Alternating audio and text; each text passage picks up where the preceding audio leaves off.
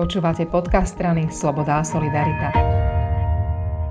S Jankovito Ciganikou sa budem rozprávať o marihuane. V parlamente sa ocitol návrh zákona, ktorý by mal riešiť zjemnenie trestov a na počudovanie liberáli nejasali nadšením. Ale áno, tak my sme radi.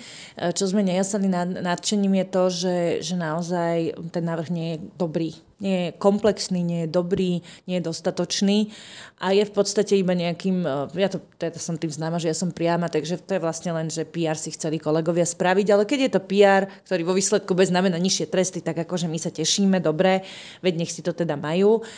A, ale pani ministerka Kolíková dlhodobo pripravuje, už to bolo teda aj, aj e, komunikované, dokonca to bolo myslím aj medzirezortnom pripomienkovou konaní a, a už niekoľko mesiacov naprieč koalícii a odbornej verejnosti pripravuje komplexný návrh zákona, ktorý na rozdiel od toho, čo prešiel dnes, znižuje tresty ešte viac, ale teda najmä tým takým, vieš, že, že majú málo tej marihuany alebo nie opakovane. Čiže inými slovami, dílery to budú mať prísnejšie oveľa ako takí tí užívateľia. A toto je veľký rozdiel, že vlastne tento návrh, čo prešiel teraz, akoby nerozlišuje. Hej, že, ale e, návrh ministerky Kolníkovej veľmi výrazne rozlišuje, že kto je, na, je dealer a kto nie je dealer a keď, e, keď e, také, takýmto situáciám dochádza v praxi, tak jednoducho tie súdy musia rozhodovať jednotne, to je ďalšia vec, že vlastne e, pani ministerka Kolíková sa zaoberala tým, aká je to teda, koľko, koľko, je, koľko je, ako to nazvať, účinná dávka, alebo koľko je vôbec jedna dávka, lebo v súčasnej legislatíve sa píše, že vlastne tie tresty sa rozhodujú podľa toho, koľko tých, e, koľko tých bežných dávok takzvaných mal pri sebe ten páchateľ ale nikde nie je napísané, čo je bežná dávka. A to spôsobuje v praxi, že to každý vlastne vníma inak. Že, že čo, in, čo sú to iné rozhodnutie a kým niekde uh, proste budete mať krátky trest, niekde dostanete 12 rokov, jak ten známy prípad Roba. Čiže toto nie nebolo jednoznačné a ona to tam presne jasne dáva. Ona presne hovorí, toľko to účinnej látky s takýmto obsahom znamená takýto trest, čo je super, lebo to vlastne znamená naozaj akože fair pravidlo pre všetkých rovnako.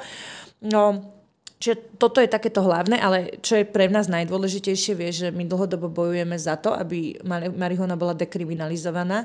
To znamená, eh, že nie legalizovaná, ale že teraz ju môžu hoci, kdo, hoci kde húliť a predávať a podobne, ale to, že keď teda mladý človek niekde si akože uletí a urobí takúto, uh, takúto ľahko vážnu vec. Áno, nechcem, neviem ani ako to nazvať, lebo áno, je to ľahko vážna vec, hej, že teda niekde pri štý, štúdiu uh, na vysokej škole si dá s priateľmi jointa, no tak akože nebude, nie sme za to, aby to mal na celý život v registri testov a aby ho za to zatvárali do basy. A čo sa nám páči na návrhu ministerky Kolikovej, je, že keď je to do jedného gramu, tak tam vôbec nie je žiadne odňatie slobody a pracovali by sme určite na tom, aby to, my by sme boli radi vo výsledku, aby to bolo tak, že to nepôjde ani do záznamu toho trestného registra.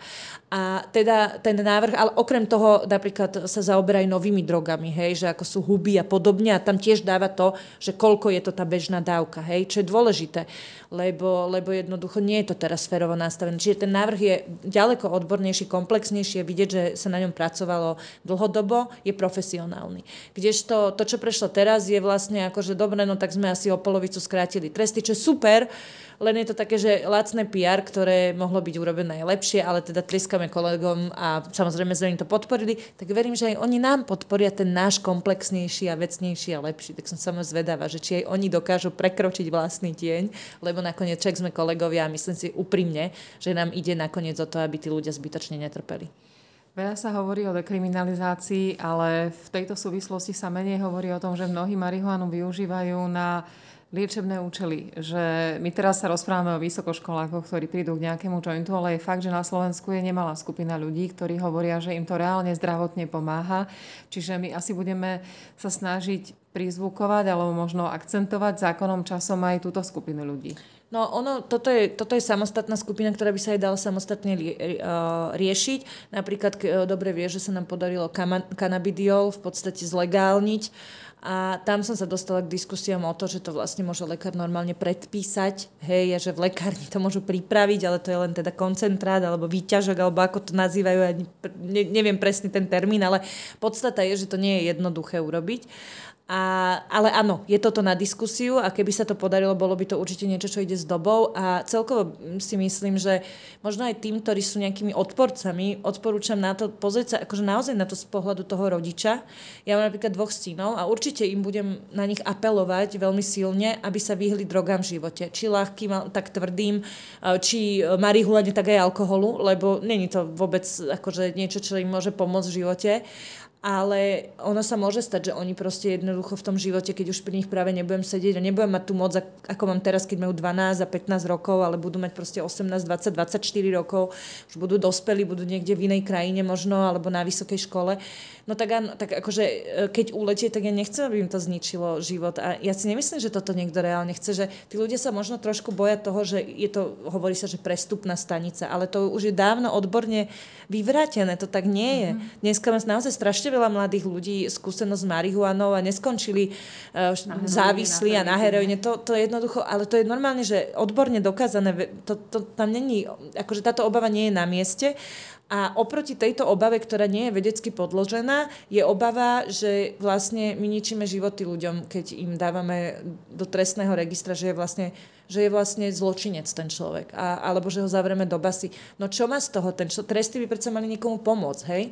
A čo má z toho? Čo sme pomohli tomu človeku, keď ho zavrieme do basy? OK, však navrhneme mu, nech chodí na nejaké ambulantné riečenie, to je mimochodom v tomto zákone, čo teraz prešiel, to je dobrý nápad.